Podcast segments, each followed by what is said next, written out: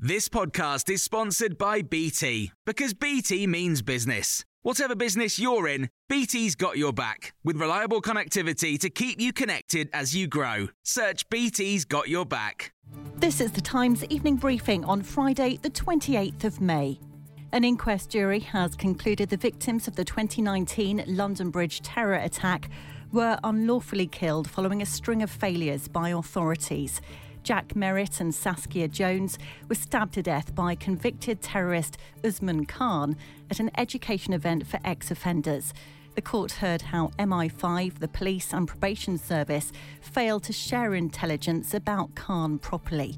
Dave Merritt paid tribute to his son outside the Guildhall in London following the conclusion. Jack understood the factors that had led many of the people he worked with to end up in prison and he understood the value of kindness and friendship in helping damaged people repair their lives. Jack would have described himself proudly as woke, the opposite, by definition, being ignorant. Jack was a do gooder in the very best sense of that term. A one shot coronavirus vaccine has been approved by the UK drugs watchdog, with doses expected to be available in the second half of the year. Health Secretary Matt Hancock says the news is a further boost to the UK's vaccination programme, which is already using vaccines from Pfizer, BioNTech, AstraZeneca, and Moderna. The UK has ordered 20 million doses. Business Secretary Kwasi Kwarteng says it's too soon to make decisions about lifting restrictions on the 21st of June, but nothing in the data suggests they will need to delay the reopening. Some scientists have suggested the next few weeks will be crucial for England as cases of a variant of concern continue to rise, with experts arguing unlocking should wait until more people have received both vaccine doses. Virologist Chris Smith has told Times Radio it's important to see if the spread of this variant can be controlled. 50% of the population haven't had both, both doses. In fact, 50% are waiting for their second dose, and 25% of the population are still waiting for their first dose. And with those numbers, that is a significant number of vulnerable people in terms of vulnerable to infection. Therefore, we could still see spikes in numbers, and that would, of course, worry the government and would, would potentially strike out one of the four tests that we need to fulfil in order to open up the country. But those in the hospitality industry say it's absolutely critical they're allowed to unlock on time.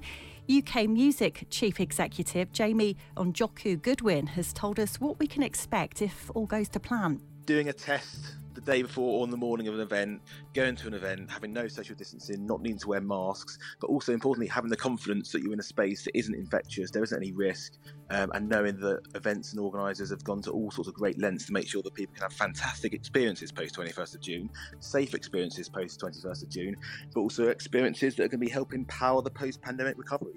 Nicola Sturgeon says it's too soon to move Glasgow out of level three coronavirus restrictions as case numbers remain uncomfortably high. But Scotland's First Minister says a move to level two could be considered from the end of next week.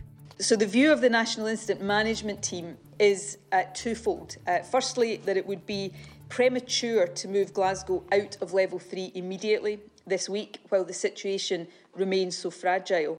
You can hear more on these stories throughout the day on Times Radio. When you make decisions for your company, you look for the no brainers. And if you have a lot of mailing to do, stamps.com is the ultimate no brainer. It streamlines your processes to make your business more efficient, which makes you less busy. Mail checks, invoices, legal documents, and everything you need to keep your business running with stamps.com. Seamlessly connect with every major marketplace and shopping cart. Schedule package pickups and see your cheapest and fastest shipping options from different carriers. With rates up to 89% off USPS and UPS rates. And with the Stamps.com mobile app, you can take care of mailing and shipping wherever you are. Make the same no brainer decision as over 1 million other businesses with Stamps.com. Sign up with Code PROGRAM for a four week trial plus free postage and a free digital scale. No long term commitments or contracts. That's stamps.com. Code program.